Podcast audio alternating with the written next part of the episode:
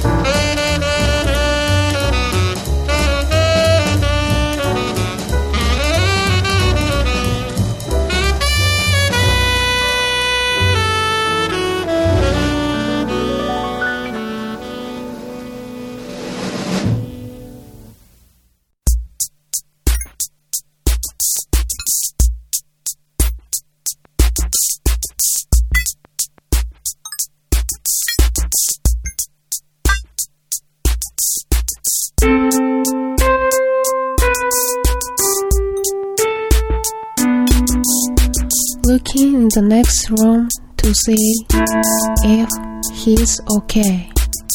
He's safe.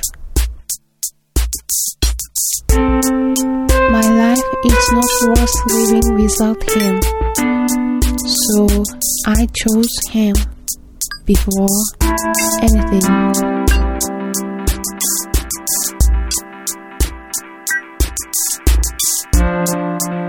There is no going back. Migu needs him, but if he's with me, he can't help them.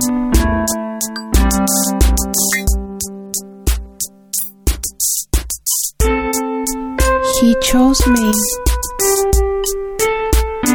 I chose to live my life with him. No matter what happens along the way, we'll be together. The terror is already close by, but we're not afraid as long as we're together. I feel as if I'm about to cry. I felt his hands in mine while he sleeps.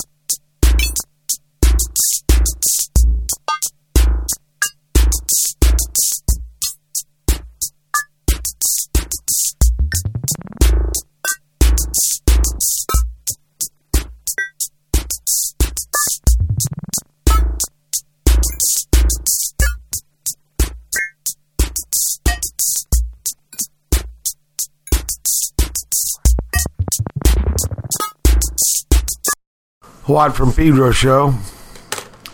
That was um, The Story of the Daughter in the Savior's Village by Migu.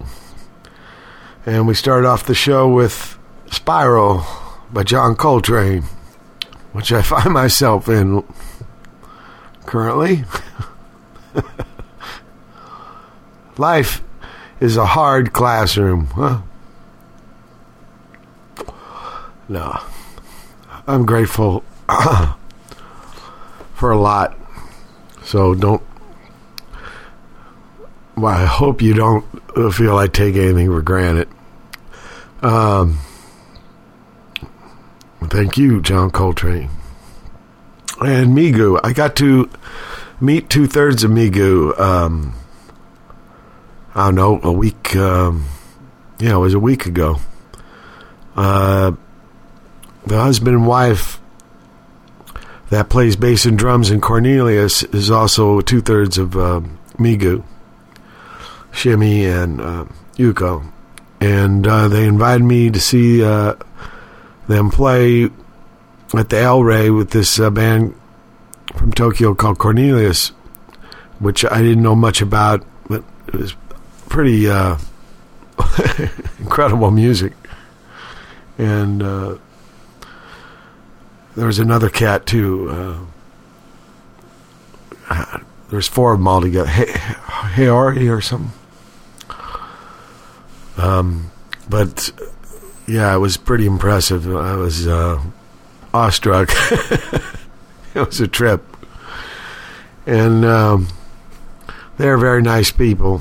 And it's a trip when you... Uh, I mean, this might, might happen when people... meet me. I mean, I hope I don't let them down. But, you know, there's the music, and then you meet the folks who make it, and that's always a trip. So they're very kind to me, and uh, even uh, suggested I uh, do some music with them. So maybe uh, Yet another Watt project. Huh? Side Mouse. I mean, I could learn a lot from playing with these people, believe me. So we'll see what happens. I was uh, very grateful to get to see that. Uh, I want to apologize for not having a show for almost yeah six weeks, huh? But I had a tour, and even though I brought the mic and, you know, music and stuff and ready to do it on the road, the Stooges did uh, first U S tour since the reunion. In fact, last month, April, that makes four years now, they've been playing since, uh, I don't know, seventy-four, seventy-five. Yeah, it was nineteen seventy-four.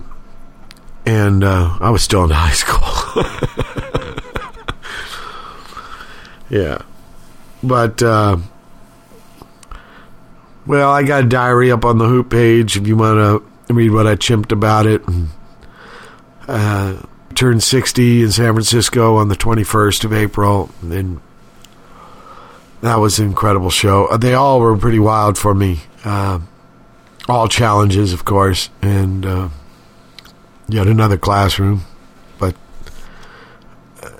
uh, what an opportunity for me, man. Uh, I'm still the biggest fan, you know.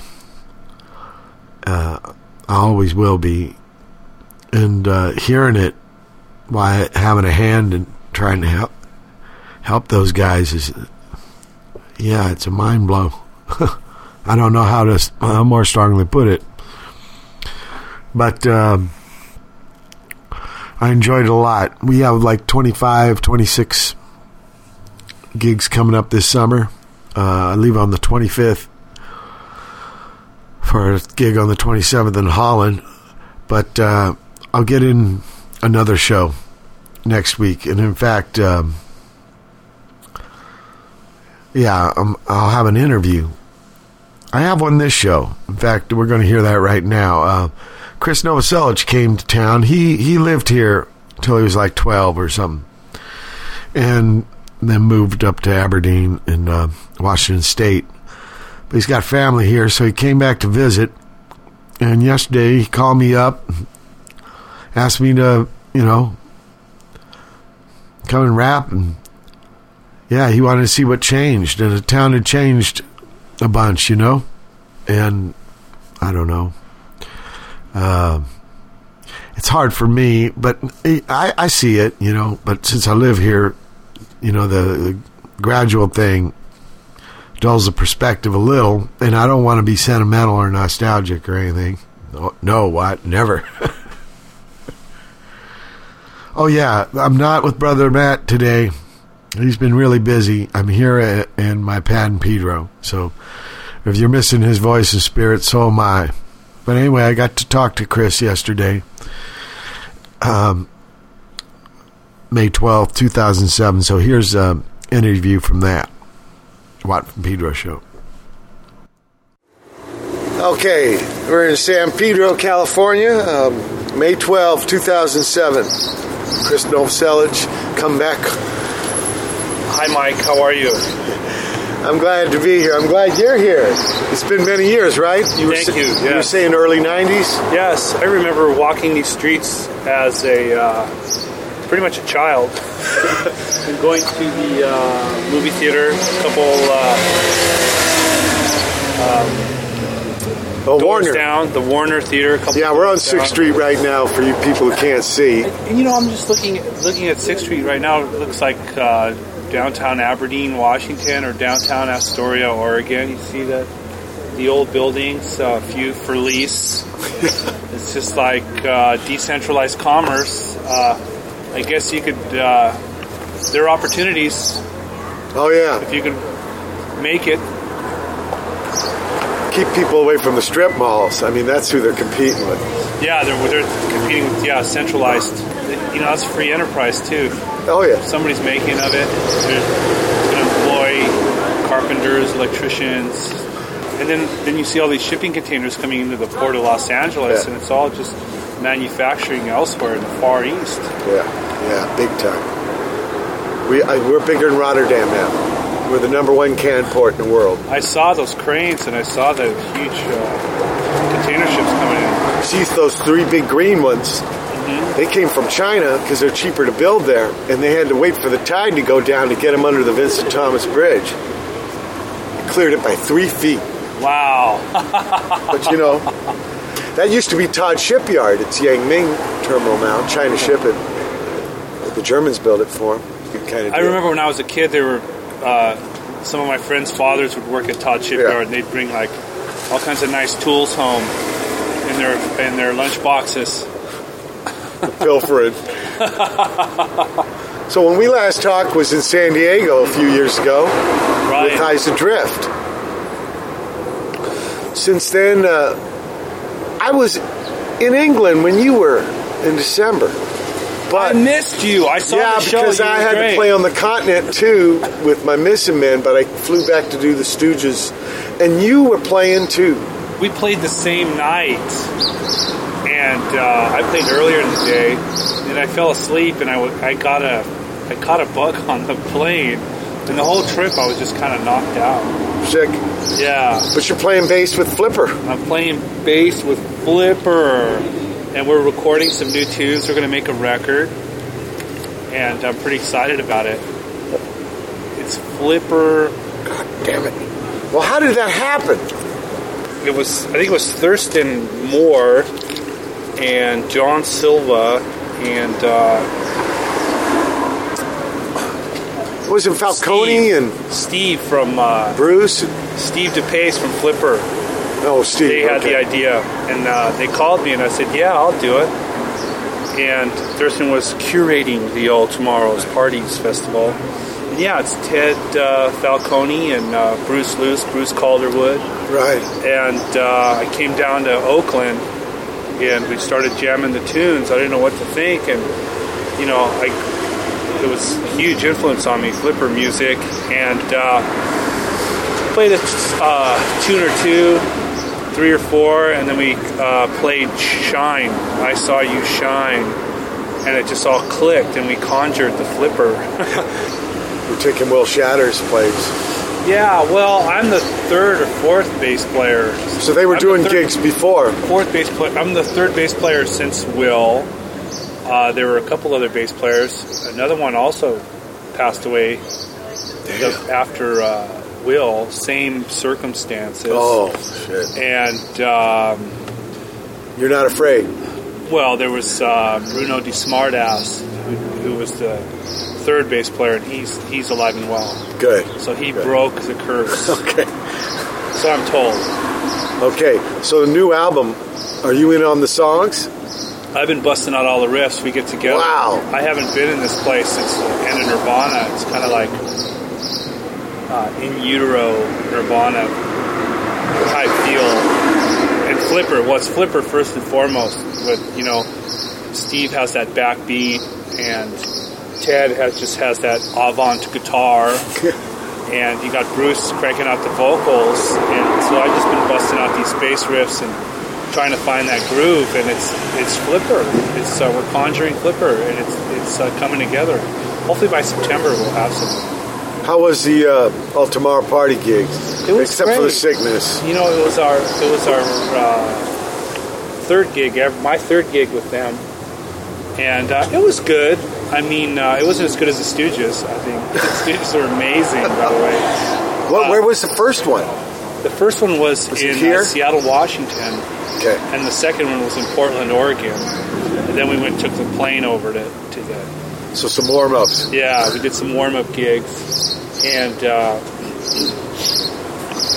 and then we did then we then we toured the U K and Ireland. And by our last show in Ireland, it's kind of a you never you don't think of Flipper as a tight band, but we were we were pretty tight. I mean, it was it was, came together pretty good, I think. Did you do Sex Bomb? Holy. Well, we toured with the Melvins. And oh, I saw them there with the two bass. Yeah, two bass, two drummers. Drum. And Big uh, Business, right? Yeah, Big Business. Yeah, Corey. And, uh, the singer guy, bass guy. Good band. But they were their own twofer band up in Seattle, right? I think they moved down here to, yeah, be, they did. To be Melvins. And so we would do, we would do a, a combination sex uh, sex bomb. So there were three drummers on Sex Bomb. Wow. Boredoms. Well, they're trying to get a gig this summer with seventy-seven drummers. seventy-seven? Yeah, on July seventh, two thousand seven. Oh, that makes sense. seven seven, two thousand seven, seventy-seven drummers. In Brooklyn.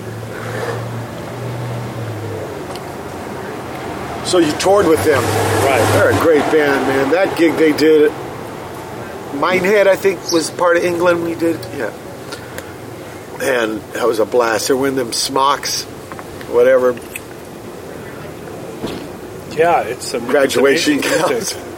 They had the smocks on. It's amazing music, and the way those drums are, drummers are integrated. Yeah, the kick drums are facing each other. Like we usually have a, a drummer with two kicks. They kind of face out. We have two drummers and two kicks, maybe even three kicks there, but the two big kick drums are facing each other. So it's really um, unique and important. Yeah, I thought they were a blast. Uh, do you have plans for more gigs, or wait for the record? I don't know what we're going to do with like gigs and that whole part of it. Um, we might do some gigs around the Northwest, but there's some issues we can't really uh, tour a lot. Okay. Um, what about the Prac thing? Is it like Stooges? Because we all live in different towns, so we just meet at the camp. We have band camp, is what we do. It's up at my place in uh, Southwest Washington State. Oh, the Collective. You still the have that going. We're yeah. coming up there. Uh, Familia's living there still yeah, on the grounds. Familia, yeah. My mom's there. Uh, my wife, Darby Brandon, my nephew's there.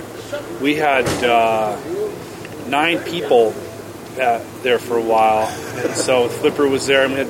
We put these two long tables together, so it was just a total communal table, this big long table.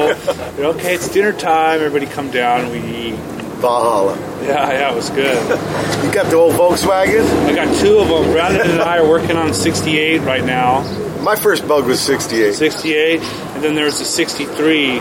They're different, you know. Oh, I know. They're different. sixty-three was six-volt years.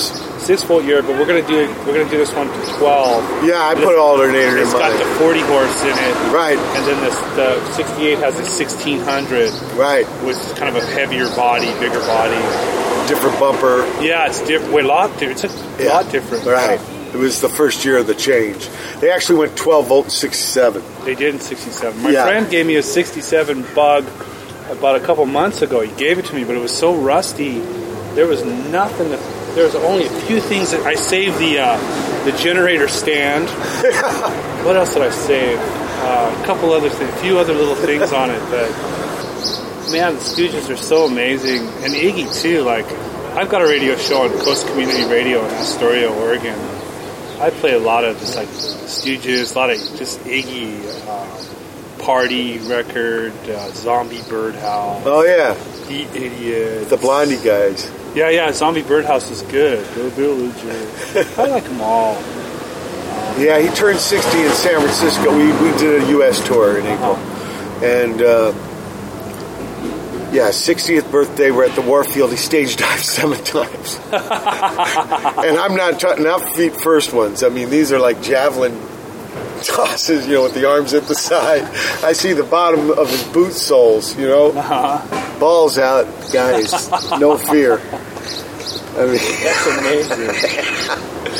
He's pretty kamikaze. You know, we go into every gig, he said, you know, we got to work it like it might be the last one, he says.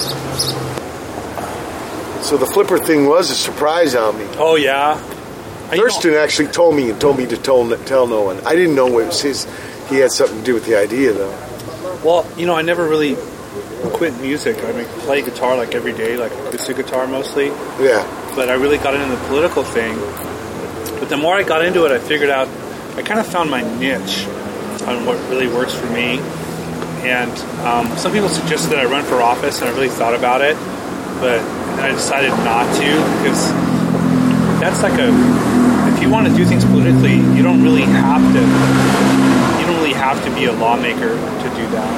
There's ways that you can make change, and, and I think that also, like, all politics are local to So if you want to really make a difference in your own life and, and in your community, if you just become active, um, you can make a lot of change. You can do whatever you, you want with it. And the main thing I, I want to do is, my issue is electoral reform, because our elections are really broken. I know in Washington State, here in California too, and if not the whole United States. And uh, if, if it, it, there needs to be a, a, a remedy to, there's so many problems, we could talk all day about it. But and I, and I, and, there, and I believe there is a remedy with like ranked choice voting and proportional voting. That it's just, if you change the rules and make them more inclusive for folks, then we'll have a better uh, democratic experience. Yeah, yeah. Besides, okay, the people that are elected in now, what's up with that? What do you think of the, the job? Well, I'm pretty happy with uh, the way the elections went in two thousand six. And uh, I uh, it shows that the Constitution still works and that people have some sense. I mean, there was so much hys- hysteria after the turn of the century with the whole nine eleven and the, and the petty nationalism and the fear-mongering and the, just the, that willful obedience that too many people defaulted to. And um, uh, it seems like there's a, a mentality now where there's, there's more awareness of, of that. People were sold a bunch of goods after nine eleven, especially with the fiasco in Iraq. And uh, that resulted in uh, Democrats taking control of Congress in two thousand six. Washington State Democrats just made a haul in, uh, in uh, uh, last year, two thousand six. Yeah. Then, again, then again, in California, it's so bad. The election electoral system is so bad that there really wasn't a lot of change. I mean, there was Schwarzenegger. Is he a Republican? Is he a Democrat? He's just kind of this independent, you know. Uh, two thousand six elections brought, really showed the uh, how empty Republicanism is. Because they're, they're supposedly the party of uh, smaller government and uh, private uh, initiative. They're the party of privacy, the party of less spending and fiscal discipline. It's like, not at all. Basically, they're uh, they're uh, borrow and spenders. Uh, they're uh, uh, state socialists. You know, they they like a lot of uh, uh, public and government programs, especially those that that benefit their patrons. two thousand six was the biggest. The biggest money makers were the defense industries and oil industries. Huge patrons of the Republican Party. I think they've made more, about three times as much as the uh, S and P average. Oil companies and defense contractors did in two thousand six. And the stock market's been pretty, hasn't been very dynamic. It's just been kind of, you know, putting along. Except if you're into oil and uh, bombs, which is it's blood money. Yeah. Oh. What do you think? Uh, there's going to be a change into the guard with the head garbage collector, right? I mean, the term limit. Maybe the guy wouldn't run if they let him anyway.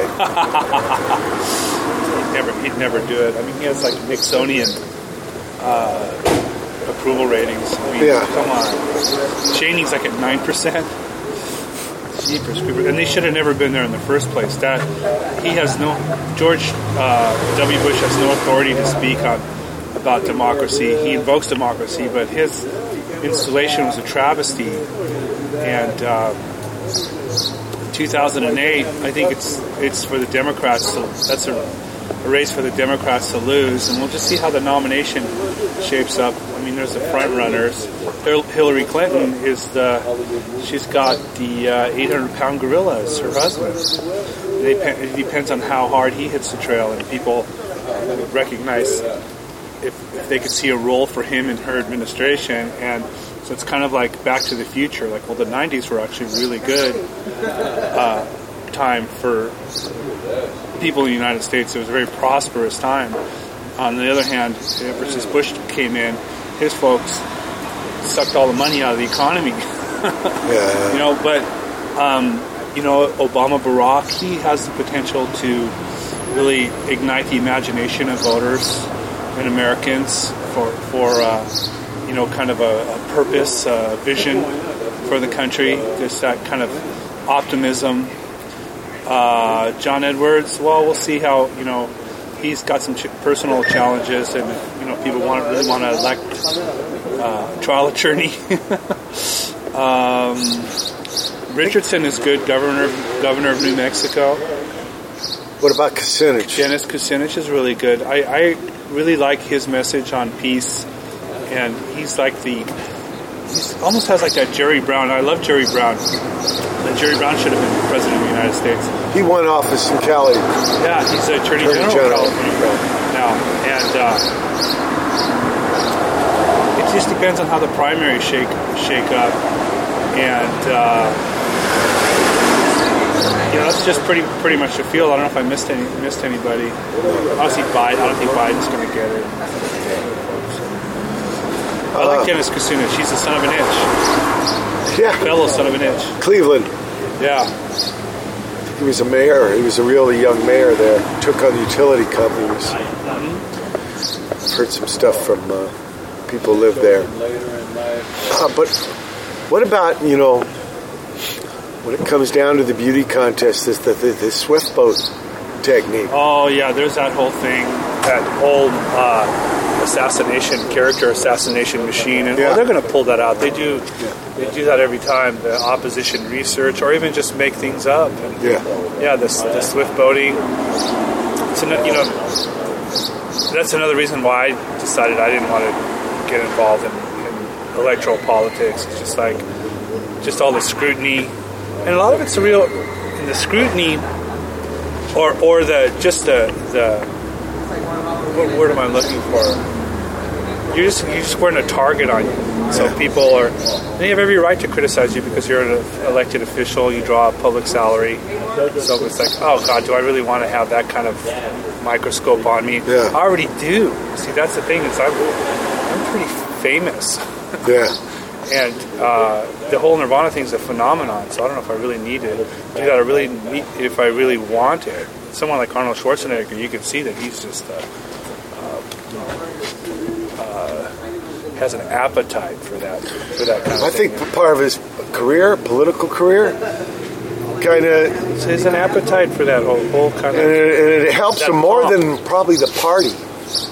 Oh, yeah. Because you were asking what he was. He wouldn't... He, uh, would he really have gotten elected and made it through a Republican primary? I doubt it. So the whole thing was how he got in was engineered uh, with... Uh, The rec- through the re- recall, and, yeah. he, and he got in on a on a plurality ballot. With there, how many? I mean, how many candidates were on the ballot? Jack, uh, the singer of T S O L, I, that's who I voted for. he yeah. was running. Yeah, they were He's doing construction now. And yeah, I mean, it was. Just, I liked his platform. yeah, most people voted for somebody else. Yeah, yeah. You know, and then he had this uh, a lot of image. Oh yeah, he had the whole image. Just, uh, strong father. That's something that he that Republicans go for, is the strong father yeah. figure, and even the celluloid image. Yeah, an enforcer of law and but on the breaker same time, of law too, though. Huh? If you had someone like Ice-T, if Ice-T would have ran for governor, it would have been like, well, Ice-T, author of the song "Cop Killer," yeah. Ice-T, Cop Killer, Cop Killer, Ice-T. They would have just started with it. But you had Arnold Schwarzenegger in the film Terminator, right, yeah. who, who walks in to a gun store as a, as, an, as his character is an evil robot. He he loads up with an arsenal. He murders the uh, gun shop owner. Then he walks into a police station and starts shooting uh, Los Angeles uh, Police Department officers. Or in the beginning of the film, there's another evil robot that's dressed as a Los Angeles police officer, and Schwarzenegger's plugging him with shell, with slugs, with, yeah. with shotgun slugs. But if you had someone like Ice-T running, it'd be like, oh, cop killer, cop killer, cop killer, cop killer, cop killer, cop killer.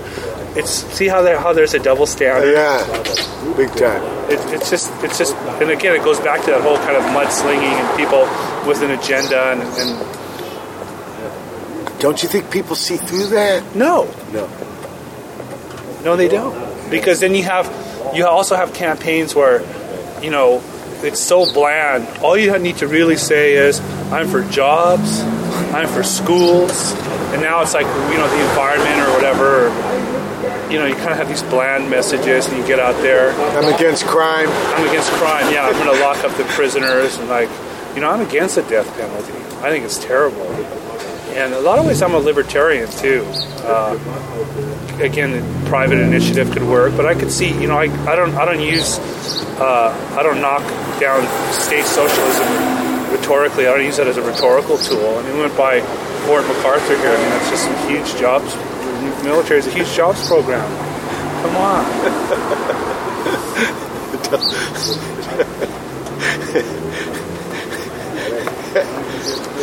Do you have public power here? No, you don't, because they gave it all away. They gave it to Enron. See, nobody was paying attention. Yeah. We have the D W P, yeah. L A City. Long Beach has Edison. Okay. I used to read meters for that. And Edison's private. Late seventies, yeah. We have public power in Washington State. It the whole works, state? It works fine, yeah. In nineteen thirty-five, the Washington State Grange, uh, Grange spon- they sponsored this initiative. And they basically nationalized electricity, socialized electricity in Washington State. No private utilities. And uh, it's like, uh, uh, it's, they did a Hugo Chavez. And so every county has its, is its own public utility district. And the citizens of the county uh, elect three commissioners, public utility commissioners, for six-year terms. It's a nonpartisan deal. And then you have, uh, you know, that's a that's a that's a socialist system, and it seems like Washingtonians really like it, and voters really like it. Why do they like it? Because the rates are lower, at least twenty percent lower. Why is it at least twenty percent lower? There's no profit in it. And then you have public power, and you also have this. You have public, the public power is this distribution is also fed by public. public power generation. There's the dams on the Columbia River. Yeah. It's B P A, and that's a, again in the thirties. So Roosevelt. Uh, uh, idea. Do you guys share them with Oregon? Who gets? Yeah, they sell yeah. surplus energy into the grid and do the whole whole thing. But uh, and so then so you have this publicly owned uh, the utility because it's something that's so vital as electricity and the infrastructure. It's like how do you have private Uh, distribution of electricity when you have to have was like everybody get their own line into the house, like no, this is my line, that's the competition's line, that's the other line. It doesn't work like that. But at the same time, you have the public ownership and you have there's no profit in it, so you have uh, uh, the electricity's cheaper, and that is an opportunity, and that uh, uh, nurtures the uh, free enterprise system. Then you have companies like Microsoft or Boeing or whatever. They, you know, they need all this electricity, and cheap electricity feeds into free enterprise. So you can kind of find a balance. But my point is, is I guess it goes back to republicanism. It's just like, oh, well, that's socialism or whatever. It's just like those are just rhetorical tools that they throw around. You know, uh, well, let's socialize medicine. They're like trying to have some kind of, you know, uh, public uh, healthcare system. We'll throw that around as socialized medicine. So it's all about the semantics of words, the labels. The semantics, what yeah. about like liberal, conservative? Do those mean anything anymore? I don't know if conservative means anything anymore. I mean, they use them a lot. They throw them around. But do they really? Are people more complicated than simple labels like that? I think so. I think so. And that's why we have, why I'm interested in electoral reform, that if voters have more choices, you would reflect the values of, of individuals. You have liberals and conservatives, yeah. but nobody's really like pushing any new ideas. And then you have like, no, I wouldn't say nobody's pushing any new ideas. That's not the right. That's I retract that. Okay, I'm not saying that. I'm just saying that like uh, a lot of liberal rhetoric is like anti-Bush. It's like, well, yeah, we know that it's like he's a terrible president, but what are the policy proposals? Yeah. And then what? And then what is what is the what are the what's the ideology? So it goes back to like breaking down those semantics. Like, no, there's actually you can have some socialism, not Pol Pot socialist or, or Joseph Stalin totalitarianism, centralized socialism, but you can have people coming together in a you know in a in a, in a public uh, arrangement, some kind of like public deal. But you're bland. You know, for the common good. Yeah, yeah. Schools, public schools, a socialized school. So. Yeah, the defense has always been socialized defense, right? Police but department, socialized security. There's a new trend with these contractors, uh, right?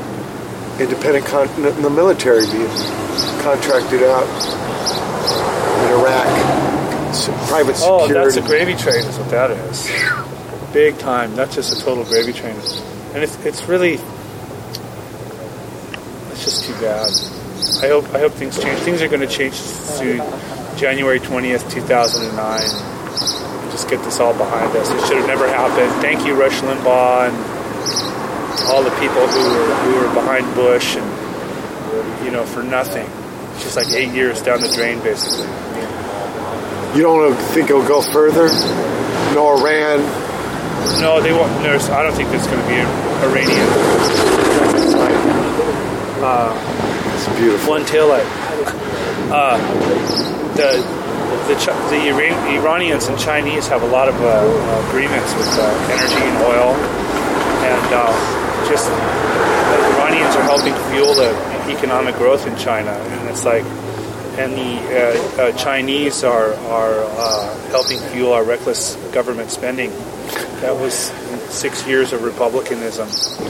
Have uh, uh, more, it's more fuel, and and so it'd be like they'll just. I think the Chinese will put the kibosh on it, because what are they going to do? Bomb Iranian uh, refineries? Yeah. What are we going to have, like seven buck, seven dollar gal, gallon gasoline here? I mean, just just for the disruption. So it'll it won't go, because everybody. Uh, Not everybody, but there's a lot of talk, a lot of fear of that. Well, it'd be nice if those Iranian, Iranian mullahs would just... They're really bad. You got to remember, too, that the government in Iran is is bad. They're a, they're totalitarian... Theocracy. Yeah, it's a theocracy. And uh, but I don't think that's going to last forever. I know that's not going to last forever. Same with the Chinese communists. That's another totalitarian... Yeah, right. And that's not going to last forever, too. People are going to get come together under forms of communication. It's going to be the internet. Yeah, there's gigs there now. Sonic's yeah. just played there. They're just going to have the to... Urinals played there. Who did? The Urinals. Who was the Urinals? Oh, they were an old punk band from oh, L A in the, from the late seventies. Well, see, Karl Marx was off by a suffix. It's not going to be communism that saves the world. It's communication. And uh, people are going to go online, and they're going to see how other people live in the world, and... think nationalism is kind of dead? Well, or it's going to be stunted? You know, people, nationalism's also been a useful tool for for the powers. But, um, yeah, but I just wonder, be... I can only speculate, in one hundred years, is the whole world going to speak English? You know, in... Or these, Chinese. Or Chinese, yeah, but I think English is so easy for people, the alphabet and the, and the grammatically. Yeah. It's, and it's already it's already the the, lang- the international language of the business. Commerce, yeah, right. And uh, money makes the world go around. Yeah. And so when they sent that uh, the Voyager into space with the gold uh, L P, it's, there's instructions on how to play it. There's like there's words in Serbo-Croatian, Chinese, Whoa. English, German. Hello, how are you? You know, but you know, in a hundred years, I mean, or, or the. You know, I haven't been to San Pedro in thirty years, but things are cha- you know things change. Nothing stays static. And that's the way of the world. People are going to be uh, communicating. Where's the next big music scene going to come from? If everybody's online, maybe it's the, it's the, the new trend. Because we're still doing rock and roll, which is like fifty-year-old form of music, and uh, something's going to come out of somewhere. You know, again, Southeast Asia. Somewhere in China or Central Africa. Asia, Africa. Well, Africa, yeah, Africa's always been on the forefront of music, and uh, it's, you know, it's going to be more of a global phenomenon, or things can decentralize too. I mean, if you're into that kind of music, you'll find it. I mean, people are already.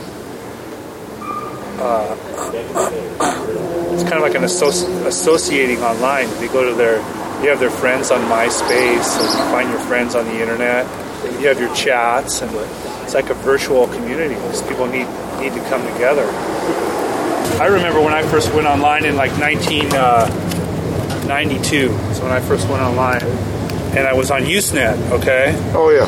And that was a total decentralized deal, right? And it was just text, and you used to get on these user groups, right? And you could just post on the on the post text, right? And then I got this uh, deal called uh, America Online, A O L. And uh, K O L. You know, and it was basically, this is the internet as brought to you by A O L. Right, right. And I would download it, and I had a twenty-four hundred baud phone modem, and it took me two minutes to download the C B S logo. I'm like, screw this. But then I, I got a browser, and I got onto the World Wide Web. It's like, whoa, this is the Wild West. Yeah. W W Wild West World. Yeah. And so they they could come up with a scheme with like, uh, maybe it's a, it's a whole net neutrality thing, right? It's just yeah. a scheme like, oh no, this is all private. You sign up with the with a private mega company, and then they they kind of decide whose sites are on there. But I don't know if that's going to happen, or maybe the cat's out of the bag. So, hopefully, hopefully. So you know, you know the argument. Oh well, there's. Uh, plans to build bombs on the internet. They'll, they'll, they'll, yeah, there'll be some kind of scapegoat or yeah. something to scare people. But it, when you talk about nationalism too, I mean, there, there's like, yeah, petty nationalism. I mean, that's what like busted up the former Yugoslavia. Was just, just the, the communist nationalism fell to the wayside, and so then it came into uh, ethnic nationalism was replaced, and things people fanned those those flames. Old fumes. Yeah, they, and they fan, fan the old fumes. And then, ironically, you know, you can Serbia and Croatia and Slovenia and Bosnia and Herzegovina and are all on track to be part of the uh, European Union, another federation. Yeah. So it's like, what was you know, it all people, about? People are yeah. coming together. Right. That was all about. And but you, if, but then there's some essential things too. It's like what I try to remind people of. Is you can you can dismiss nationalism, and you should, like petty nationalism, and then of course there's that just that B S uh, patriotism. But there's some important things like the United States Constitution and the ideals that it protects are, are pretty astounding. Yeah, really. And the way the whole system is set up, with, uh, it's it's something that we shouldn't take for granted, and that, and that we should make sure stays intact. Yeah. To it. See, and so when they founded the United States, the power was given to the document and these ideals, and everybody else had to like, those are the rules, and that's what we're going by. And is it perfect? No. And if there's been a, you know, slavery and, and uh, segregation. What about internet with music? Oh well, then those are those are property issues. Yeah.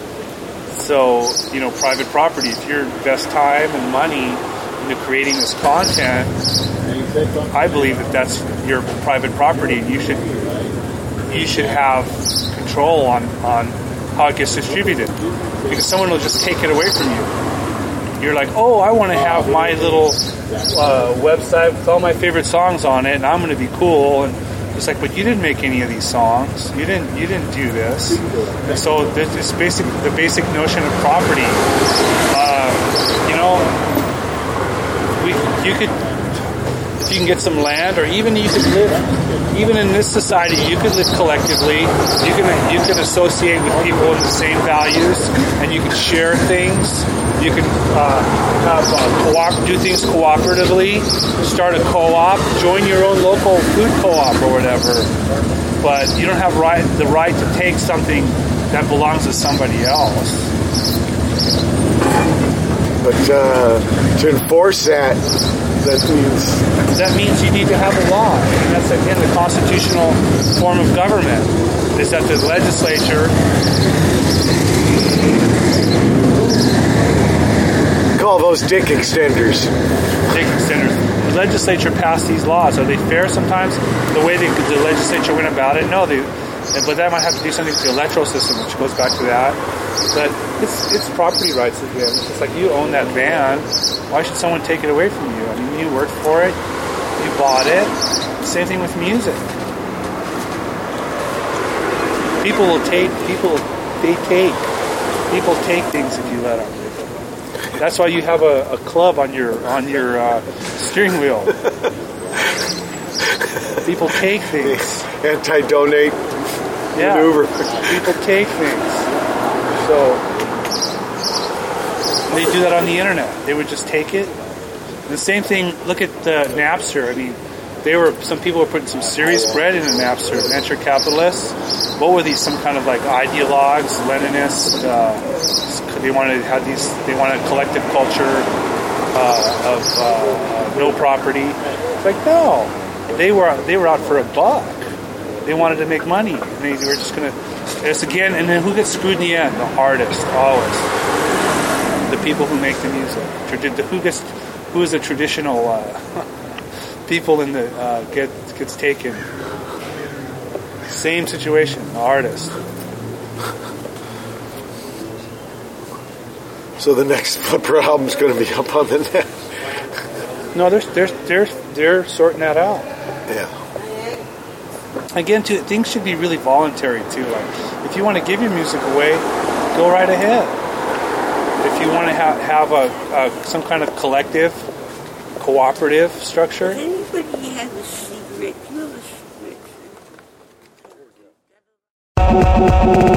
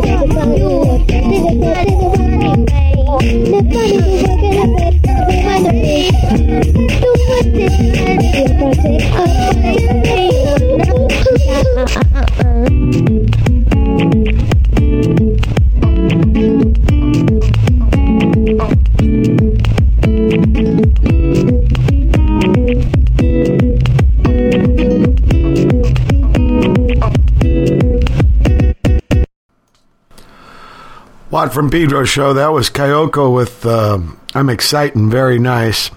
And uh, um, yeah, Krist Novoselic, Very Exciting, Very Nice. Always a pleasure to talk with him. Interesting cat. And glad to see him uh, back on the bass, you know, now with Flipper. I, God, you know, the Minutemen played with them years ago up in San Francisco. It was a wild gig. Can't remember what it was called, tenth Street something, maybe. my memory. But uh, yeah, we got a lot of shit thrown at us. Lit cigarettes, I remember. Some full beers in the can.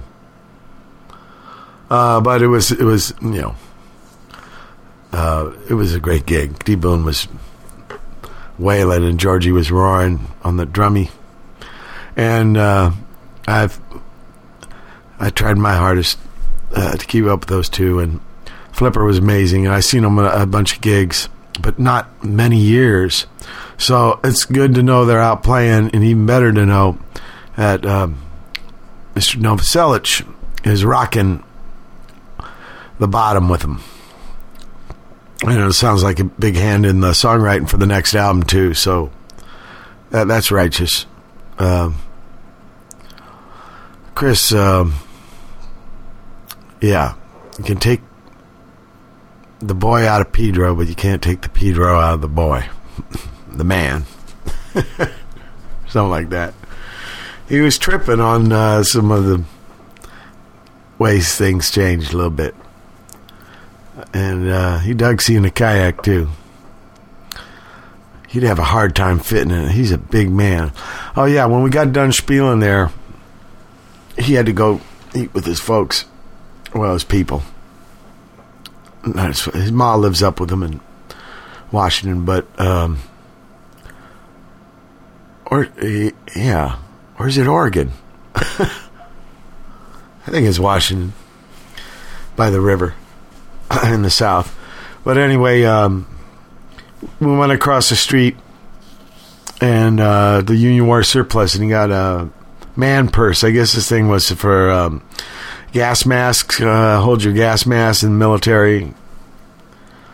And uh, it had a pouch that he thought was needed. It held his um, BlackBerry uh, leash thing just perfect. So he was into that. And uh, yeah, we saw Norman's. That's where you would buy your cords, you know, your fancy Levi's. And you had to dress up. Tommy's Yacht Club, all that. Tommy's just got sold. There's new owners. And because uh, I saw the change of ownership uh, notice up on the front of it there. And um, I wonder if there's plans for that. Um, last week, no, or the week before, yeah, it was the week before, I was home for a few days, and I did a, a gig with Tom and Raul and Missing Men here in Pedro at Harold's, another bar. This one's from the fifties, early fifties, and uh, yeah, a cat named Harold ran it for a long time. I think his son owns it now. But they were closed for a while, and they've reopened, and I got to play... Um, Or we got to play with uh, Toby Vale from uh, Kill Rock Stars, you know. And um, she's a drumming in this band. It ain't her band, but she's drumming for them. And uh, they wanted to play Pedro. So Todd over at Recess Records, he's a cat from Torrance. He moved here. I, I've had him on the show. I should have him on again because he's a righteous cat. Uh, excellent musician and a, and a great skater. Anyway, uh, yeah, Missing Men played another gig too. Oh, sorry for thumping the table there, but um, up in San Francisco, we had some um, time. There was a day off between the two Warfield gigs, and uh, we played for the Slap Magazine's fifteen-year birthday party. And uh, the band before us, we had uh, Tony Guerrero, Ray Barbie, and Chuck Treese, who were amazing musicians and skaters themselves. So, um, yeah, got some Missing Men coming up this week, too. Uh, uh, two shows opening for Melt Banana, a band I got to play for before, uh, Righteous Man. Uh, end of the second hour now. No, it's the end of the first hour. Uh, May thirteenth, two thousand seven, hold tight for hour two. May thirteenth, two thousand seven, it's the second hour of the Watt from Pedro show. Here's some Cornelius.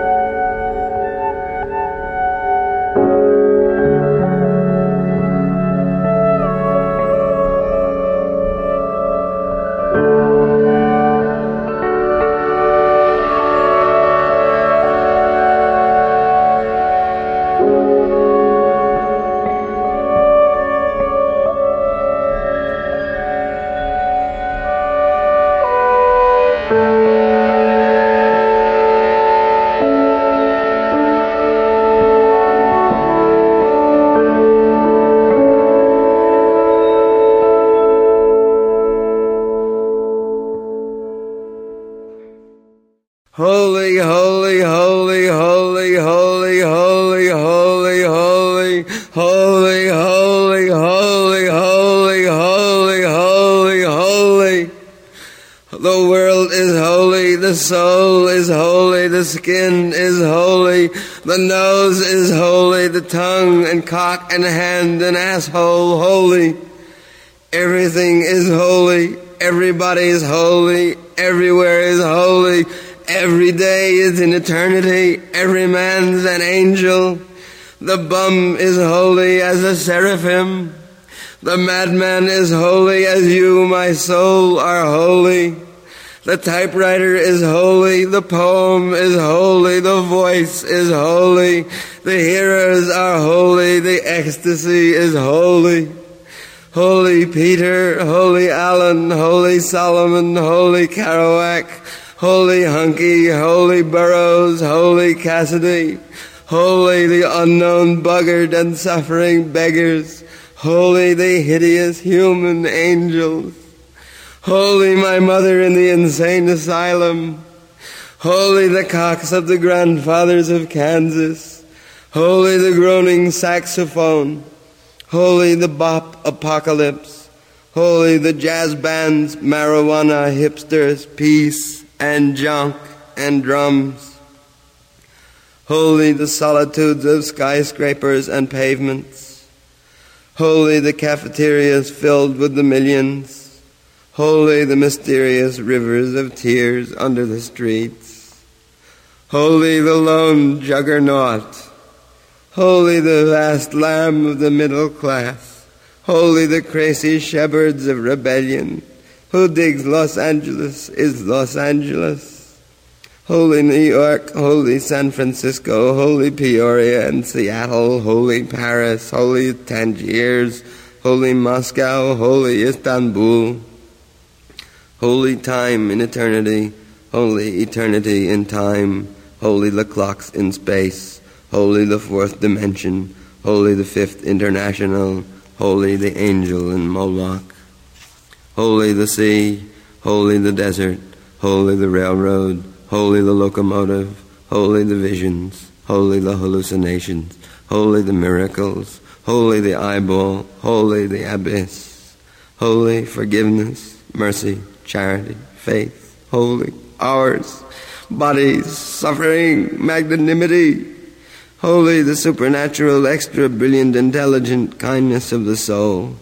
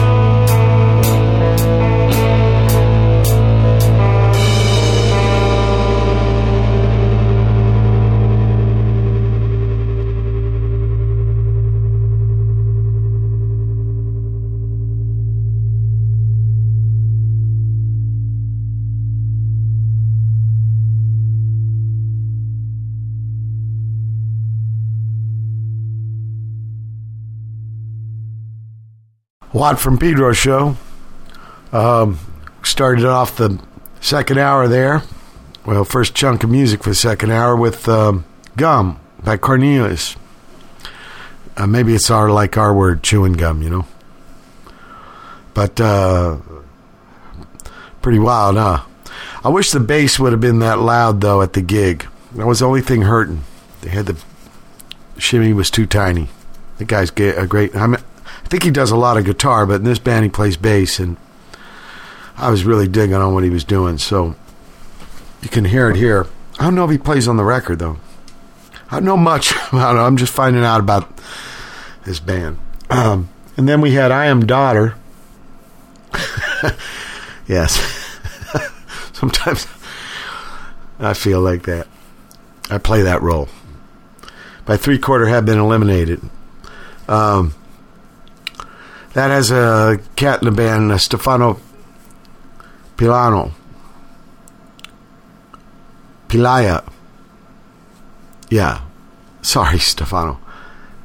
Because it, it's just like my ma's ma's name, my grandmother's name, uh, Piaya. Only one letter's different. So I think it's... Uh, because uh, hers was P I A I A and this is P I L I A.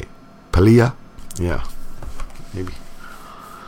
If I fucked it up, my uh, sincerest apologies.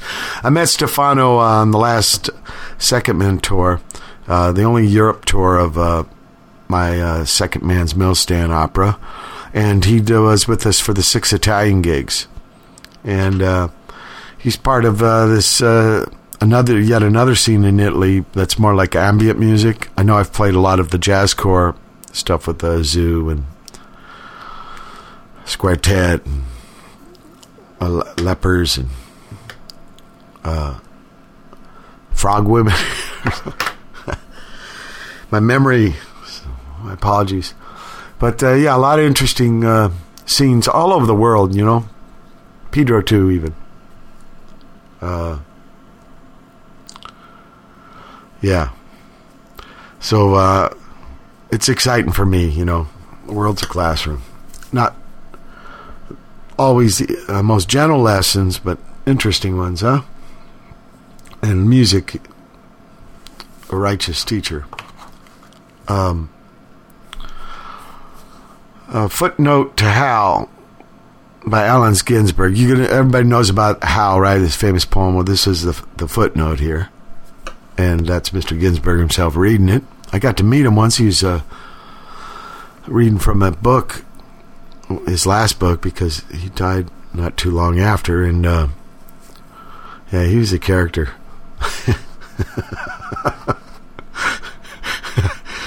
Man, you know, I was, yeah, it was too much. So, but uh, interesting guy. And uh, What Can You Do With This Gift by Smokey Emery.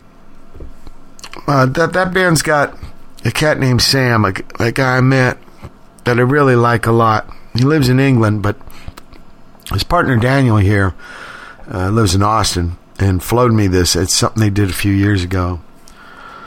Uh, because, I, you know, since meeting Sam, Sam Duke, uh, you know, I want to know what kind of music, because I saw him playing in another band.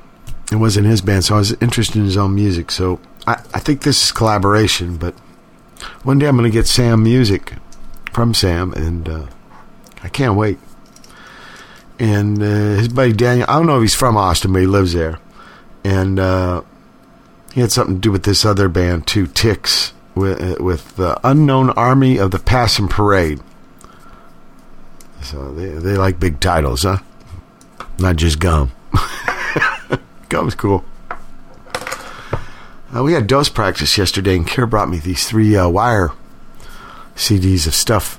I guess when they had a, a another member in the band, and for nineteen seventy-six, and some uh, practice uh, things. And uh, can't wait to listen to that. Um. Uh, Speaking of sounds, I, I got a lot of stuff on tour people gave me. And, uh, oh yeah, in uh, Memphis, I played in Memphis. I got to see Jerry Lee Lewis. He was great. I mean, an older gentleman, you know, but Yeah, he had to stop the show a couple times because of fighting. It's one of them crowds, you know, with the beer in each hand, baseball hat. Not to stereotype anyone, but there was a lot of cool people there. But maybe some got a little borracho and threw some chingasos. And, and Jerry, you know, simmer down. Or, I'm trying to do a show here, you know. It's so funny that this cat comes on stage and he's like, uh, uh, you know, Mister Jerry Lee Lewis, you put the rock and roll, you know, all the rock jock. He must have been one of them, maybe. And uh, now the killer... You, you, you gotta cool out, you know, and not fight, or the killer won't keep playing. Because that's his nickname, you know. But uh, yeah, that was a trip, and right by the river. In fact, it was a trip too uh, about playing the gig. I was looking at the river, and my pop's people, his daddy was from um, Earl, Arkansas, which is uh, you know, West Memphis. You know, like ten, twelve, fifteen miles. Um, and so I was kind of looking out that way, you know, uh, while playing the gig. And this trip about that. And cats have been playing. But I found some music uh, at a, a great store there called Goner's. And uh, like the, uh, the Headcoats. And... Uh, Yeah, awesome color and a little Richard thing, just a whole bunch. I got a lot of, and also on tour, uh, folks gave me stuff, so got a lot of music to play. Um, interesting, and uh, righteous. Uh, oh, speaking of my ma, it's Mother's Day, and uh, me and my sister Melinda took her to chow at Pacific Diner here in Pedro. Uh, usually Sunday mornings, uh, she cooks us a breakfast chow, but we had someone, we paid someone to rustle it up this morning. My little sister Marilyn, yeah, my little uh, forty-four-year-old sister. She'll always be my little sister, but uh, she couldn't make it, but me and Melinda were there. And um, let's hear it for the Moss. Much respect. Here's some more music. Quad from Pedro Show.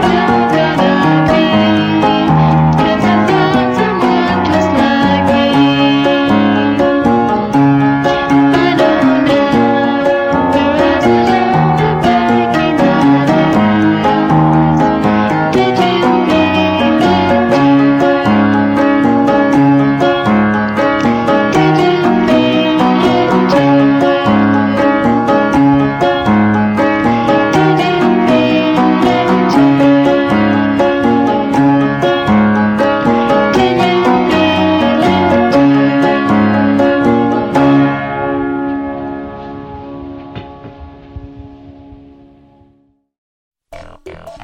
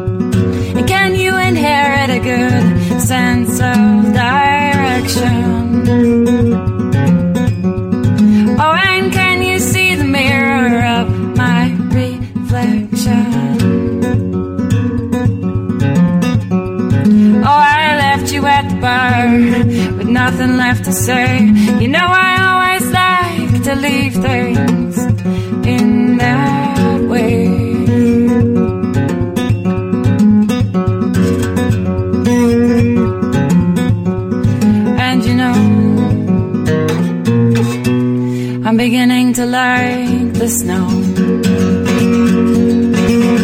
Oh, and it's as if we're the only ones who know it's there. Oh, it's as if we're the only ones who would stop and stare. And you say we'd survive alone in the woods, and how we'd have fun getting lost or and getting out.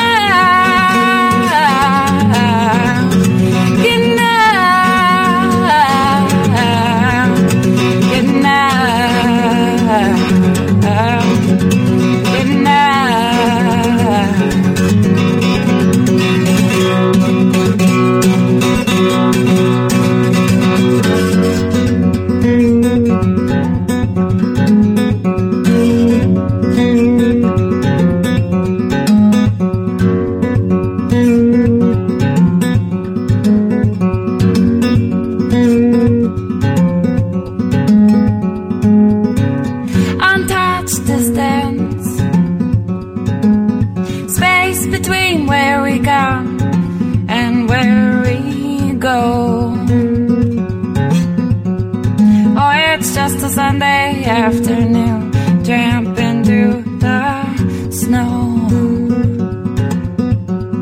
Oh, it's just a Sunday afternoon, tramping through the snow.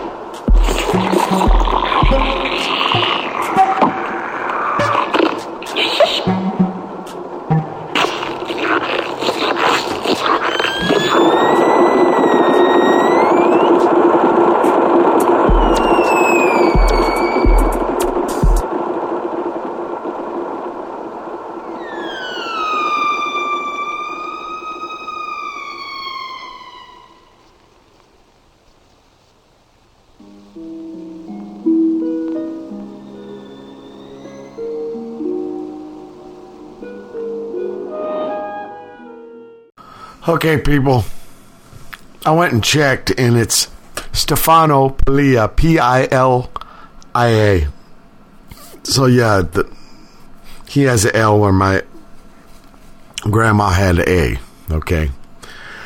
Uh, sorry, man, scoozy, scoozy. Fucking dumb fuck what. So, anyway, I, I had to get that cleared up because uh, I respect Stefano much. Uh, he's involved with a lot of projects. Uh, yeah, you gotta check his stuff out. Up, uh, mm, I gotta. I think he's got a website somewhere or, or something. Where do people find songs? Don't say it. Anyway, uh, you know, check him out because he's a, a great cat. And whenever you meet him and you say you heard him on Watch Show. That he fucked up saying the name, but then corrected himself. Okay. Right there, that was It Out by Position Normal. Before that, Sunday Afternoon uh, by Maya Elaine. It is Sunday Afternoon, huh? Yeah, I found that. I think they were on a bill with the Agitpop. Uh, Agitpop, old friends of mine, and they'd gotten back together. And uh, one of them... Uh, sent me an email about a gig coming up, and that was on the bill. So, the, so you just check stuff out, you know. You stumble onto things. It's pretty righteous the way um, tangential learning can hip you to fucking happening stuff. Um, Don't Care Me, Yumi Yumi, and we start off with Did You Feel It Too? Go Team. Uh, Sam, that's who he plays with. That's why I played that. And same with um, oh, um, I, th- I think this is a new a song or a demo or something. Because uh, they got an album coming out in September. Go Team. That's where I met Sam. He's the one in the band that knew about me. Um, somebody, uh, one of his buddies, had made a giant painting of D. Boone. Uh, you know, in Double Nickels. He, He's got his uh, driving his. We're all driving cars, but D. Boone's driving his. So this Impala his pop gave him with a big gash in the door, and some dude made a painting of this, a giant painting, and, and so yeah, Sam's a sweetheart, man. You know, I was at Raymond's yesterday, and because I'm thinking of uh, got the artwork for this Foot of North thing, and Raymond painted it for me. Yeah. Now, when we were boys, me and D. Boone's favorite movie was The Sand Pebbles. So Raymond thought, well, hell, Steve McQueen, you know. Uh, and as Jay Coleman in uh, Sand Pebbles, and he drew me up this thing of him, you know. It, Steve McQueen was famous for his squint, you know, so he's got this squint going. And I have to admit, me and D. Boone couldn't really tell what the movie was about. We were too young, and but I found out later. In fact, I read the book. You have to read the book. Richard McKenna wrote it. And it's it's not about military or even boats, you know, sailors. Uh, it's it's a human thing. It, some deep things. Gee, man, it's, it was a mind blow. I, I didn't even know a book existed, really, until I stumbled into it. On it in a secondhand uh, bookstore, you know, on a Portal for Pyro's tour. Actually, that and my experience with Perry there led to me making my first opera, Contemplate in the Engine Room. It was uh, pretty profound on me.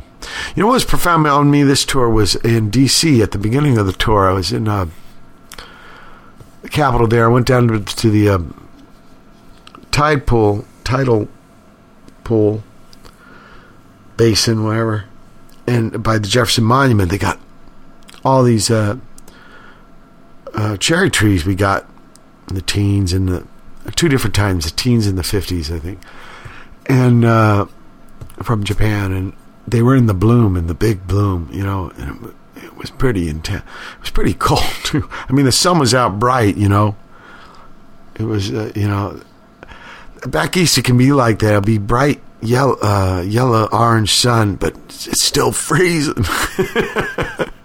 You know, here, if it's in Cali, if it's cold, it's because the sun ain't showing. It's gray or, you know, rainy or something. It's not like sunny and cold usually. Anyway, uh, that was profound uh, on me. It was um, sometimes I find myself in these uh, situations, you know, where uh, it's a uh, it's a setup for epiphany kind of thing, but not really epiphany because it doesn't come to me little. It comes so much at once, it just fills me, and I I can't really put it right. Epiphany is where it brings everything together into a. A thing, a bite, right? You can deal with, but this is maybe uh, convex of that, huh? No, convex would make little things into big, right? Well, it's it's everything coming together, but then it's too too much, you know, like Ulysses, right? Uh, God, that reminds me of a poem. I should re- read a poem that was given to me. I will after the next uh, bunch of music, huh? That's what I should do. It's um, a beautiful thing. People are very nice to me and really have been so generous with me. So uh, much respect, okay? Don't want to sound like a fucking idiot, but I kind of am. So, um...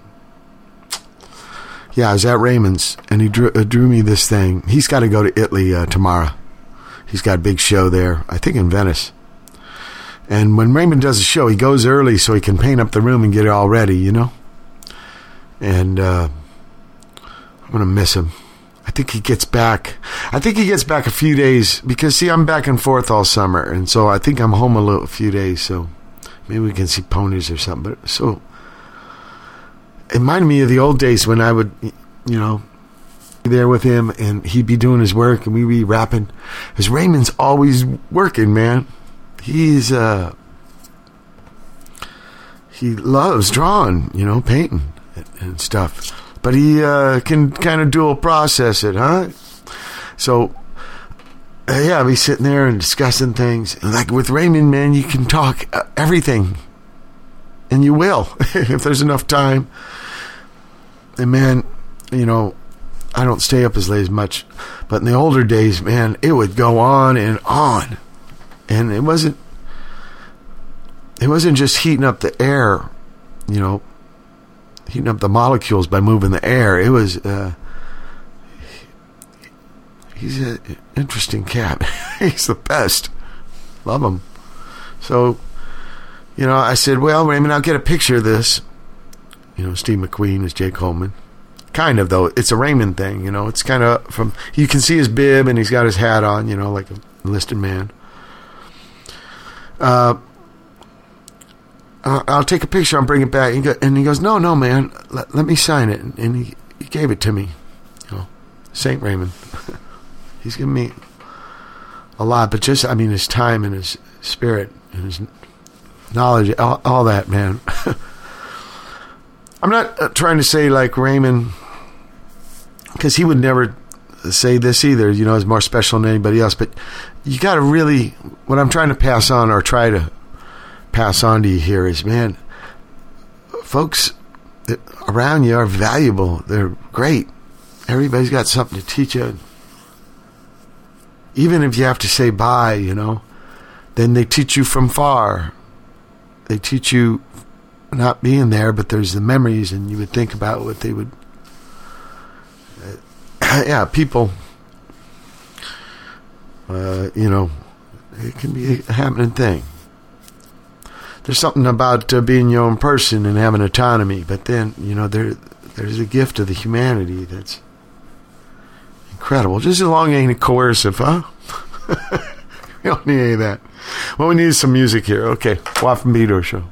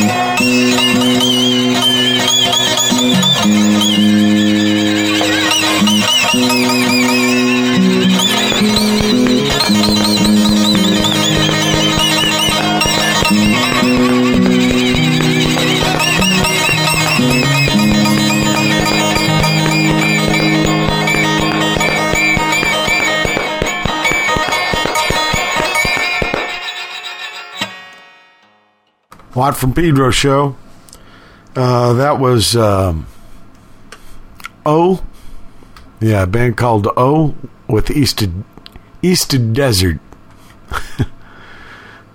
Pretty clever.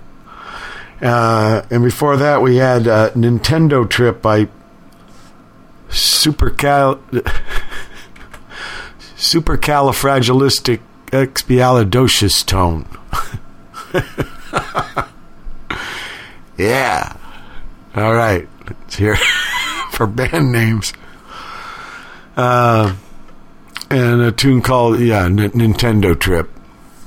I use that word trip a lot, huh? I think I was from France and uh, the Super uh, Mary Poppins. Wasn't that where it was? Or something. It's a movie like this from... Not the Sand Pebbles, okay. She's a Feeder. That's the one I remember from the Sand Pebbles. But I think they're from Japan. Speaking of which, next hour, uh, well, I'll get into it. I'll tell you about it. We also got the uh, conclusion of uh, The Ghost Islands with Jack Flanders next hour. Uh, but, uh, yeah, it's a trip, you know. Uh, I, I got a whole bunch of music coming. Well, this guy made his own segment, uh, Newspaper Writer Man, and I named Daniel. Uh, so I guess he uh, heard uh, Kaori um, with their thing from London in fe- February, I think. And uh, so he made his, you know, he's a, he's an Englishman, but he lives in Japan. He's a writer. And, um, yeah, here's music he's listening to. So that's what we'll be... Uh, here in the next the third hour. So I guess I don't have to tell you much about it next time because I just did. Uh, hell, I wanted to tell you about, or did I already tell you about Pelican? We had our debut gig. Uh, but um, yeah, we're running out of time. It's the second hour of the Watt from Pedro show. Hold tight for hour three. May thirteenth, two thousand seven. Uh, here's part eleven, the thrilling conclusion to Jack Flanders and the Ghost Islands. Man, it's a jungle out here. This must be the clearing. And there, that's the cave. You don't see anybody. Claudine? Dominique? I'll check in the cave. I don't like the feel of this. Dominique, hello? N- no luck? There's a lot of mummies in here. Where did they go? Uh, Claudine, can you hear me? Yeah, this ground is feeling spongy. You notice that? Jack?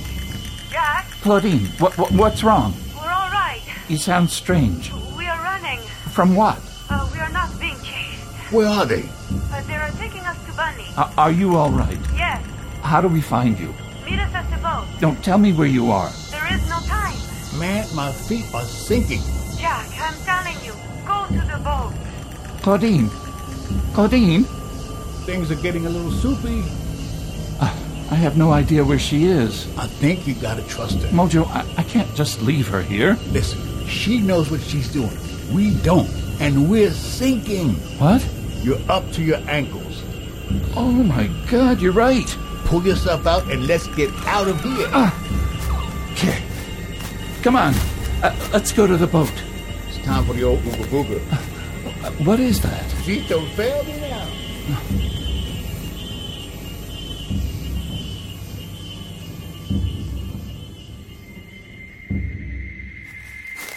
Whew, whew, finally. What is that? Is that a temple? Yes, it is. Why is it shimmering? Una, Munina, Bunny... She's in here. Is she captive? No. Bunny?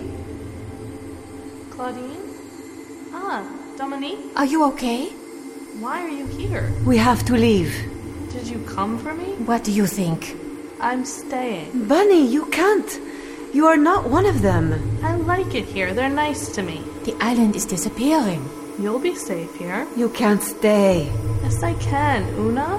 Dino? Pingnak no tuchi? Dino no. Tanga no.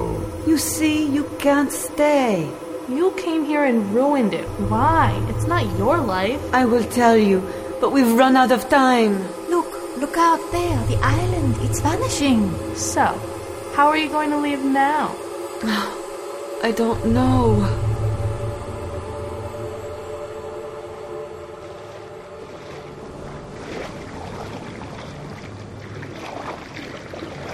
Oh, man, I knew I should have bought those Inflatable Mickey Mouse shoes. Yeah. Come on, get in the boat. Oh, man. Yeah. That was like running on an island made of jello. Gave me the shakes. Yeah. Look, the island is disappearing. This doesn't look good. Claudine, can you... Oh, damn it. My walkie-talkie's filled with water.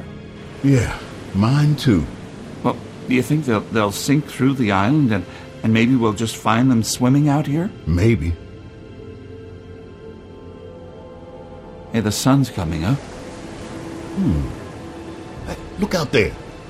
What? You see, over there. What is that? It's moving toward us. I, I can't make it out. Maybe you need a little more room. Mojo, I don't think... Wait a minute. It's big and it's fuzzy. I bet it's a lot of fuzzies. You're right. They're gliding above the water. Oh, man. If they're coming for us, we're cooked. Hey, look. Look what they're carrying. They're riding above the waves. I, I see Claudine and Dominique, but I, but I don't see... She's with them. Oh, yeah, there she is. It's Bunny. Now that's traveling in style. They're waving. Bunny doesn't look happy.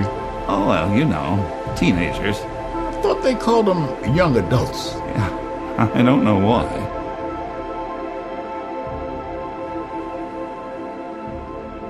So the three were gently deposited into the dinghy. The fuzzy ones bowed, and we bowed back, and then they just floated away. Bunny was crying. Dominique held her and whispered something in her ear. Bunny stopped crying. She looked at me and smiled. I felt like a hero. But by the time we reached the docks, Bunny was glancing at me and giggling. I never did find out what Dominique was whispering, but uh, if it works, it works. What the heck? And later, back at the Pelican's Pouch. Jack? Yes, Claudine? We can leave San Miguel. You accomplished what you came here for? No. Have the islands disappeared forever? Yes. Do you know why? No. Do they know why? Sometimes we never know. But they are okay. Yes, they are. And Bunny? She is going back to school. Huh. Well... she's had quite an experience. She is very special. I know. And you are too. I am, aren't I? Claudine, you are absolutely... Hey, you too. Are you going to join us? Uh, in a minute. You were saying? Amazing. You are absolutely amazing. I am blushing. No, you're not. Well... shall we join them? I have one more question. Yes, Jack. Where did you learn to speak fuzzy tongue? Uh, do you mean speak Fuzzanese? Yeah. Oh, I, I just picked it up. Yeah. From where? From a fuzzy. Where else? But... no more questions? Thank you. Mm. Hmm. Do I get a kiss for every question I don't ask? We'll see. Can I have another? No. Why? Because you just asked a question. Oh. I can't win. Jack, you already have.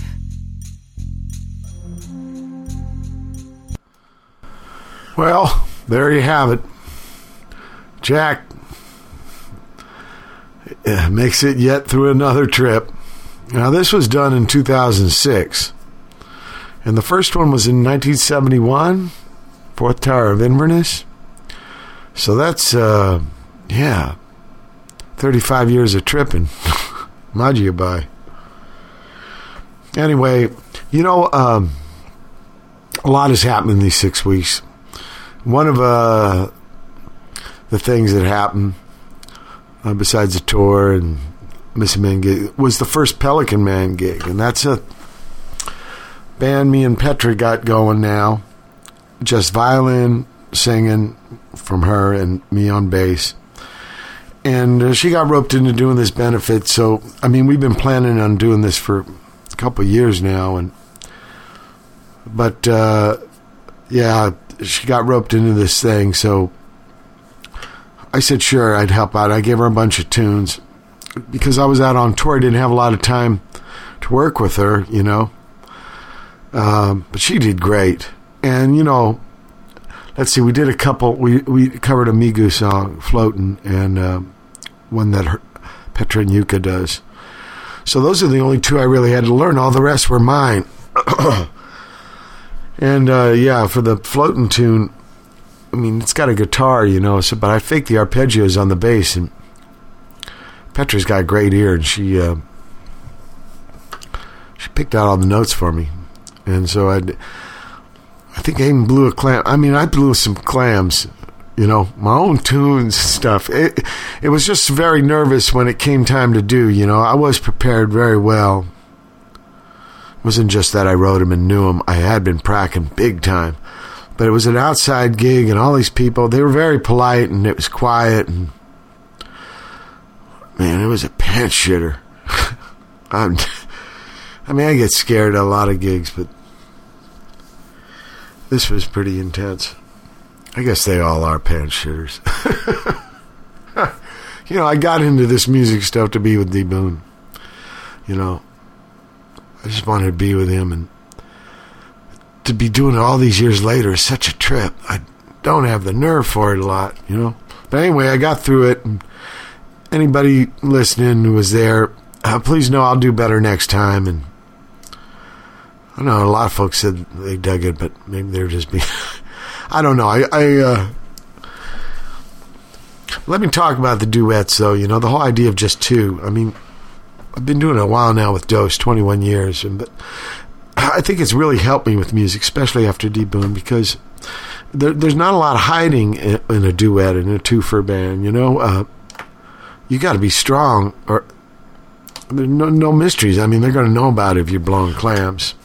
So things like this, and uh, speaking of which, like another one I'm doing with the Sanshin, um, I mean, I'm me on bass, but playing along, and it's t- it's a challenge for me for sure. Okay, it's trippy stuff. It's for the Nori thing, and but I'm getting it together. It's it's all righteous, you know. If it's challenging, then I'm gonna learn. You know, it's no sleepwalk. So, uh, yeah, Petra was great, man. I, she really was.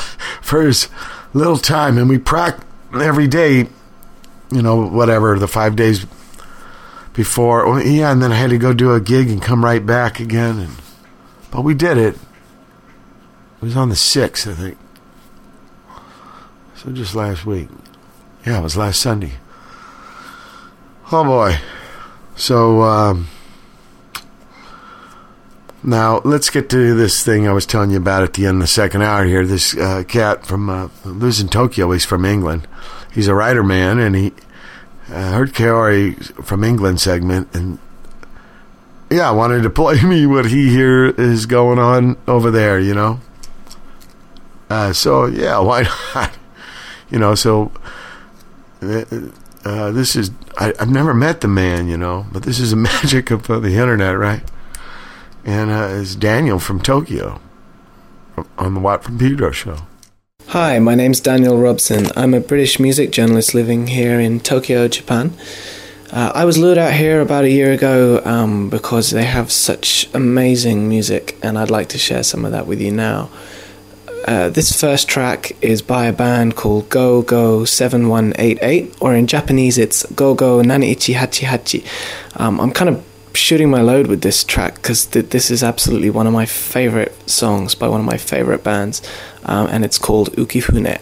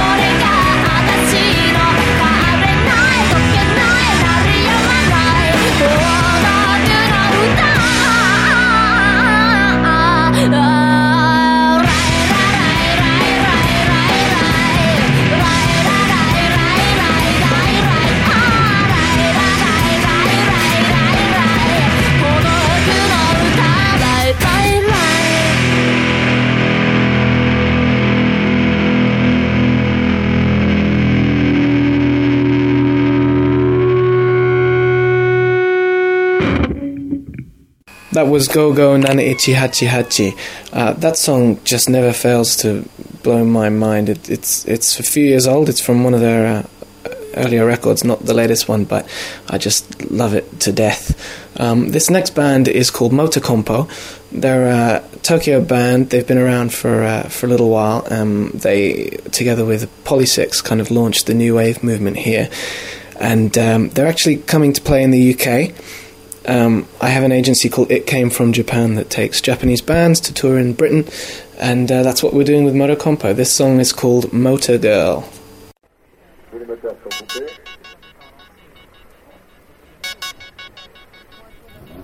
Motor! Stop, ladies and gentlemen.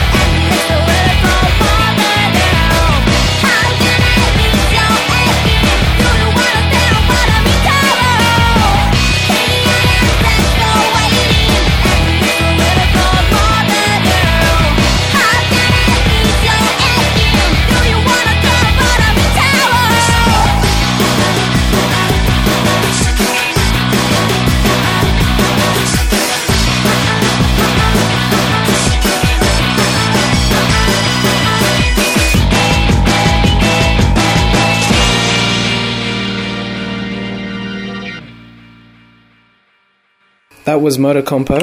Um, they're going to be in the U K from nineteenth of May. They're playing the Great Escape Festival and uh, a few other shows. If you want to know more about It Came From Japan and that tour, go to MySpace patreon dot com forward slash I C F J. This next track is by a band called Detroit seven. They're a very noisy, cool Tokyo band, um, and this track is called This Love Sucks.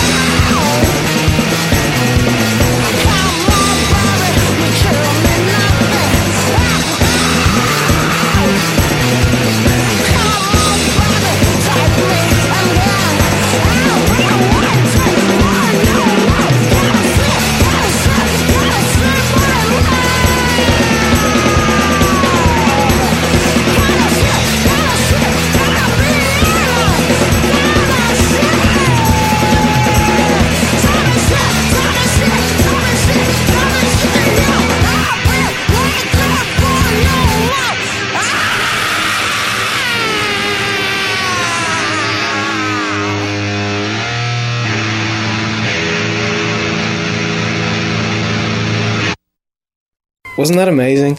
Uh, that was Detroit seven.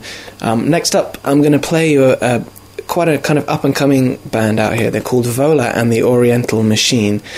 Um, these guys are kind of really weird, sort of androgynous um, vocalist who reminds me of a kind of on-heat David Bowie or something. Um, but they play just really crazy stuff. Um, this song is called Mexico Pub.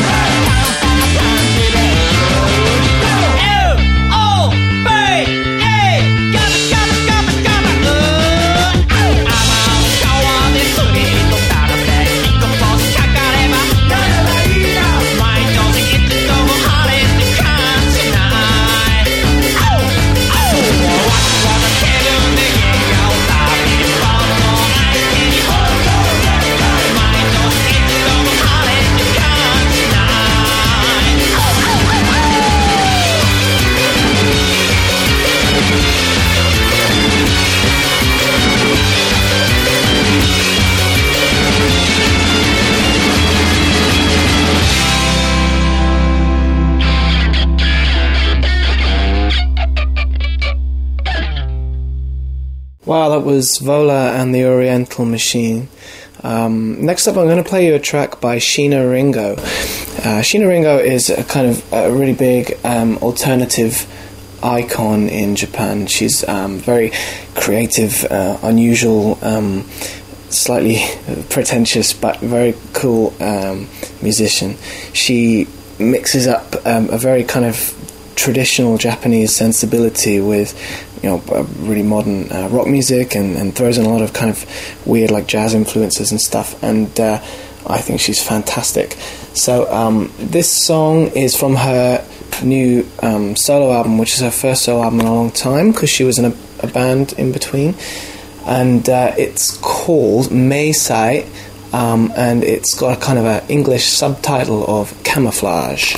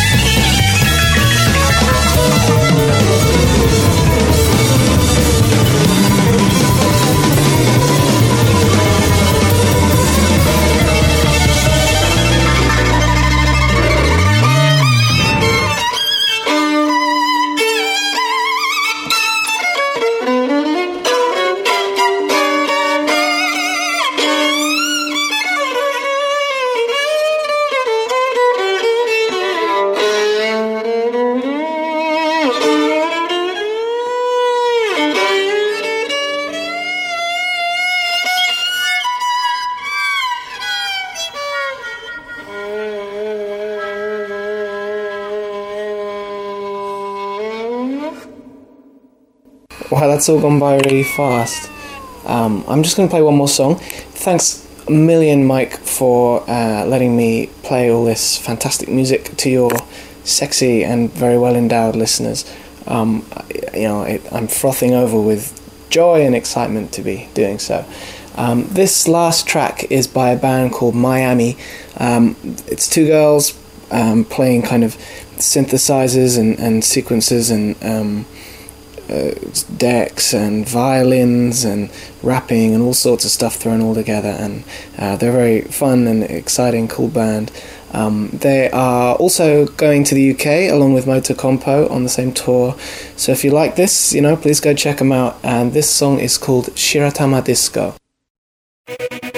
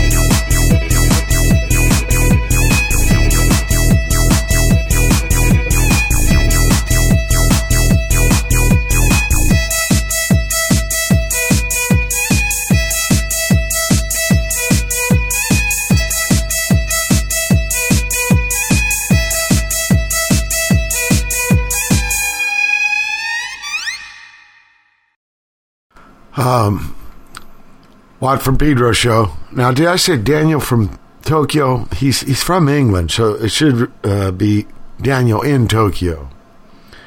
Uh, it's Daniel Robeson. Uh, so, thank you much, Daniel. This is some uh, traffic tunes. And your analysis and your explanations and commentary. Thank you much for uh, hitting people what's up happening over there. I mean, I hear some music from over there, over that land, from all kinds of lands, but it it's how it gets to me, you know? I'm not really living in it. I should play more Pedro bands, huh? I'm going to have Todd on the show again from Recess, you know, uh, uh, Todd Conjolier. He's got a few bands. Uh, one's Toys That Kill. His label's put out a couple hundred records, though, or, you know, up to almost two hundred or something like that. An impressive amount.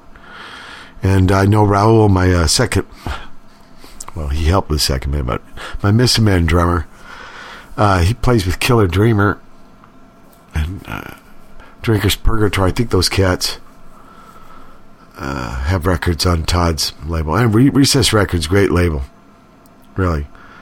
And, um, yeah, he, Raul just gave me some vinyl. I wish I could play it from um, Killer Dreamer. I think it's coming out in Japan even. Uh, the No People, a guy named Jin. I gave him a song. He asked for a compilation, but he helped those guys tour over there. First time Raul had been over there. And I go in there in July for one gig with Stooges. Wish it was more. But uh, I get to go to Israel too, and uh, Poland and Russia. There's some interesting gigs coming up um, for me, and you know the lands I've been to, including this one here. Uh, well, only one more U S this summer. Uh, Lollapalooza in August. You can check the Hoot page, H O O T P A G E dot com, Mike Watt dot com, or whatever. It'll get you the same place, and it shows you up, up upcoming gigs. It looks like we're going to go to the middle of September. Uh. And, you know, the boiler suit's ready. I wore it every gig. Uh, yeah, on this tour. God, I just thought of something. Have you ever been thinking and just a, a big heaviness comes over you? Like, wow. I thought, a realization of something that happened or something, a date. Um, yeah, kind of an anniversary or something. Uh, I'm, I'm going to play some more music because um, we're getting low on the time here. But like I said, I'll have a show next weekend with Chris Kirkwood, too. So sorry for the six-week gap. Here's some music on Watt from Pedro show.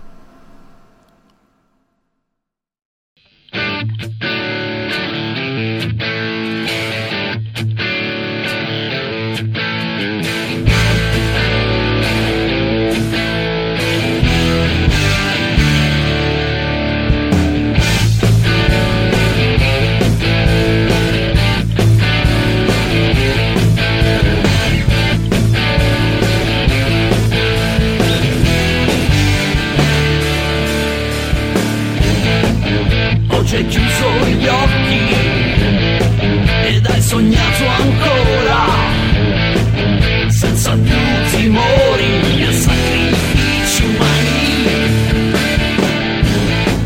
C'è silenzio intorno, ma dentro i tuoi ricordi sta tuonando ancora il suono della guerra. Sarajevo,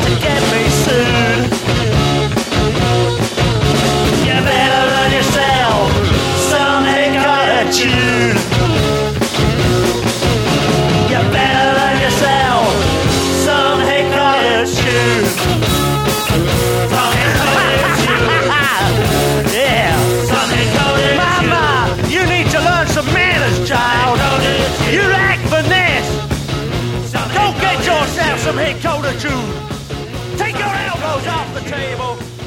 Do not chew gum in my presence. I am an English gentleman of rock and roll. Get yourself some education. That was Head Coatitude by The Headcoats.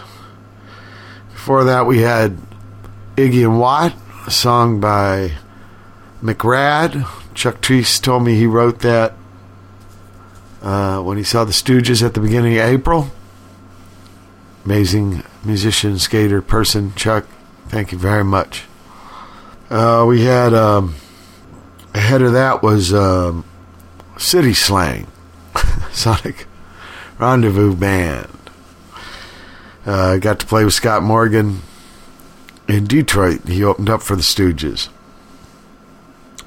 Uh, Sarajevo by the Mad City Rockers. Before that, uh, I think they're Italian band singing about Bosnia town. It's coming on the end of the May thirteenth, two thousand seven Watt from Pedro show. Uh, missing Brother Matt, of course, but glad to be able to give you another show. Sorry for the six-week space. Um, I'll try to make them more regular. You know, I'll be bringing the mic with me on tour, so I'll be able to make them overseas, hopefully. And uh, just the one problem was uh, the bus noise. The we uh, where we sat, me and Steve McKay, was in the back and it was over the motor, and it put a big old noise on things, so it was just impossible to do on the rides, and no excuses. I'm sorry, I have it more together for you. I love uh, putting out these Watt from Pedro shows. Much respect, big love. Keep your powder dry.